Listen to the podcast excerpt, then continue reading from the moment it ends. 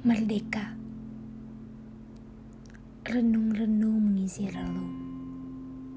Seorang ibu tidak lagi menanti jiwa anaknya. Tetapi kedua tangannya dirantai jerat-jerat masa lalu Yang justru mengikat kakinya. Ia terpatri di depan megahnya pilar-pilar putih merasakan tangannya yang keriput dan letih, menggenggam payung hitam yang terbuka lebar, selebar pintu maaf yang lama terbuka walau tak pernah diketuk,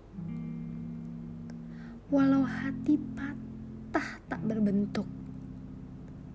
Ia berdiri tiap Kamis, persatan pada badai, kemarau atau piciknya gerimis yang melemahkan atau lenggak-lenggok non simpatisan menertawakan kesia-siaan 13 tahun belakangan. Para aktor pecisan di Senayan bicara banyak tentang bagaimana paha tidak boleh jadi mainan. Tapi tidak semua jelita dan perlu dilindungi. Barangkali ada yang memang cari gara-gara diperkosa maka salah sendiri. Itu konsekuensi. Lagi pula masih bisa diurus nanti.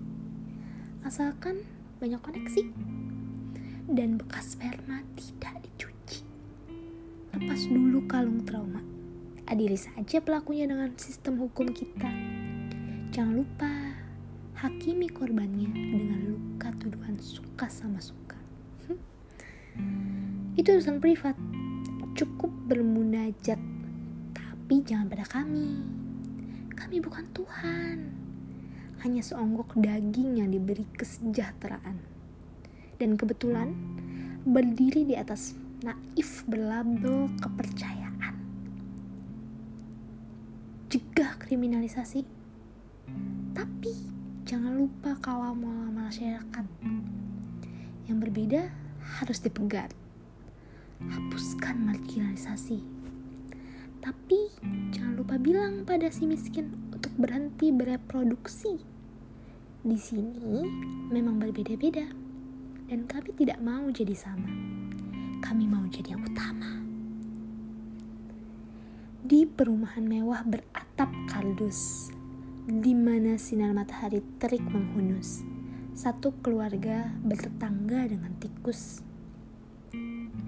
sang anak baru selesai mengubur cita yang pupus karena digerogoti tikus-tikus yang rakus tapi yang berdasi tetap di televisi jadi politisi. Dalam bising politisi yang sama bicara. Berbisik mengusik mendengung klasik. Merdeka. Dan seperti kata Sapardi Inilah kemerdekaan itu. Nikmatkanlah.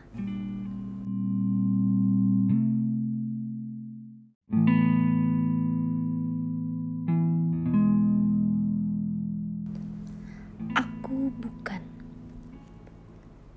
Aku bukan jalan pintas. Sesuatu yang dapat membuat hutang-hutangmu lunas. Untuk dapat setiap saat kau lepas. Tiap saat kepalamu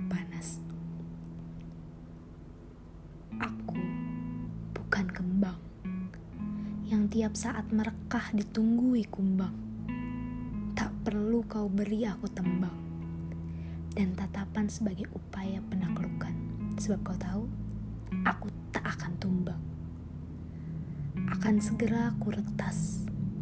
Tatapan yang melihatku seolah komoditas. Sedang lakuku kau afiliasi selalu dengan apa yang katamu pantas. Sebuah konformitas. Akan segera kuenyahkan tiap jamahan lekak klikuk pada tubuhku yang liuk.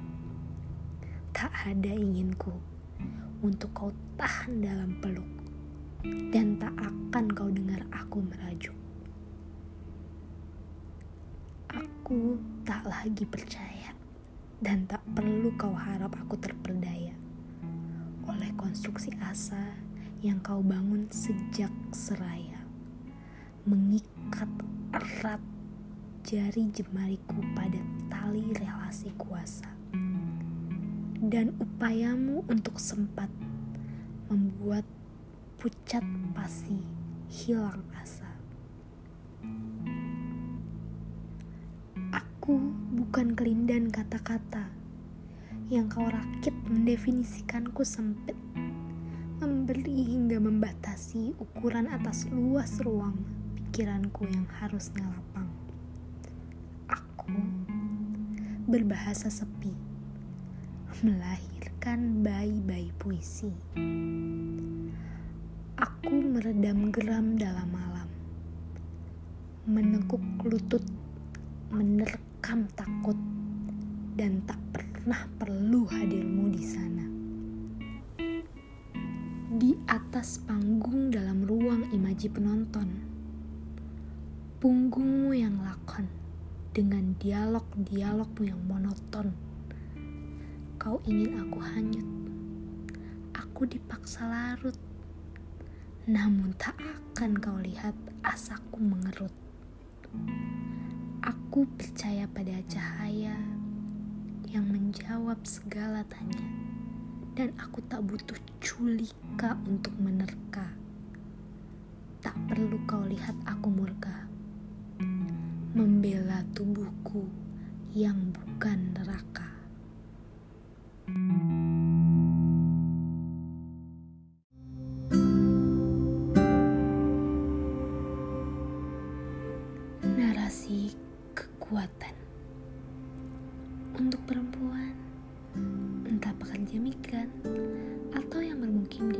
Sebagai perempuan rumahan, atau yang dijeritkan sebagai perempuan murahan, atau yang tak pernah tahu harus melepaskan atau bertahan, atau yang tak jarang menerima pukulan hingga hantaman atau yang dipersalahkan walau sudah jadi korban, atau yang terpaksa jadi pelaku demi uang makan, atau yang diam karena ancaman, selalu ditatap dan meratap dengan pandangan kasihan.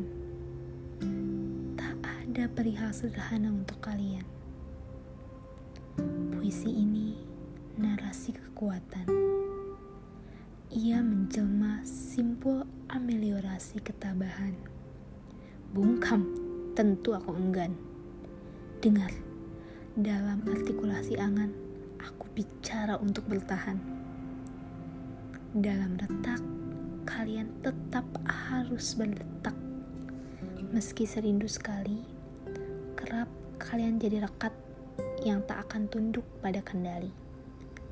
Bicara tentang identitas, bukan tentang pantas dan tidak pantas, namun meretas batas, mengakselerasi sensibilitas. Bicara tentang restriksi, bukan sekedar diskriminasi atau stigmatisasi, namun sebuah upaya dekonstruksi.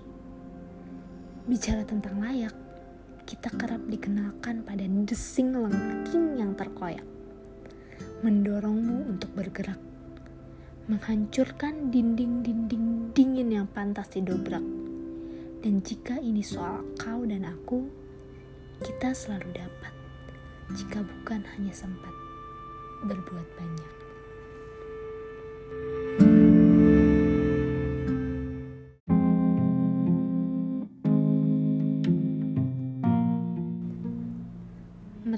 Bicara dengan raut bibir dan gerut gelisah yang terhalang tabir. Tipis menuju pundi yang nadir. Sementara takdir masih tidak memihak pada kehendak. Mereka terlantung. Di kepala hanya ada bingung. Dikurung kabung. Membentuk gemulung bersama perut yang kian cekung diam-diam bersenandung. Dua tiga nama dijunjung dengan gelar yang dipulung. meski nasib baik dan beruntung tak nyata kunjung. Menyusuri belokan, mereka menerka di mana mungkin seorang tuan menjatuhkan makanan. Tiga empat selokan digenangi air sisa-sisa kecongkakan. Sisa sia kecongkakan yang tak sudi membasuh kerongkongan. Sedang menulis tentang apa? Seorang bertanya dari atas tahta. Sedang ingin makan apa? Saya balik bertanya. Getir, jawab kami serentak. Tertawa ketir bersama-sama.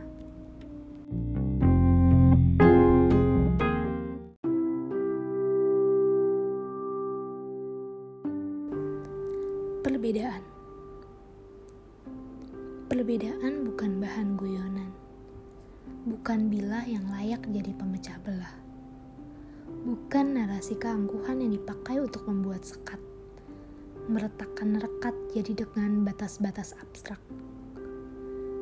Bukan pemadam api-api mimpi, bukan redup yang mematikan degup. Bukan beban pikiran, bukan alasan ketakutan, bukan pelanggaran. Lantas, apa itu perbedaan? Mengapa bagi sebagian terasa menyakitkan dan jadi bahan penyesalan? Dialog di ruang-ruang sunyi ketika suntuk terantuk-kantuk, sementara hiruk pikuk mengenai dari, oleh, dan untuk jadi sekedar goyonan politik yang menggelitik. Ketika hidup bukan sekedar skala prioritas, tapi soal hal-hal apa yang masih bisa dihempas ketika rasa syukur masih berada dalam spektrum yang kabur. Kepercayaan akan fortuna mulai luntur, sedangkan kewajiban pemenuhan hak dibuat lentur. Siapa yang masih bisa dan boleh berbicara? Siapa yang bersedia jadi suara mereka? Siapa yang masih bertanya mengenai siapa yang tetap merana dalam diamnya? Dilekatkanlah stigma pada mereka didekatkanlah prasangka yang membudaya. Justifikasi populis, romantisasi tidak tertulis. Terlihat rapuh dan kita tetap acuh. Entahlah, mungkin karena cenderung jauh. Tidak dalam gelombang pun gelembung kita. Pelengkap medium bersyukur yang mudah direkap. Sasaran analogi kegagalan. Konon katanya dunia adalah panggung istimewa, di mana penonton duduk di panggung dan yang tak bisa beli kursi jadi tontonan, kalau bukan sekedar guyonan. Apa yang akar? Dan apa yang sebab? Siapa yang diam?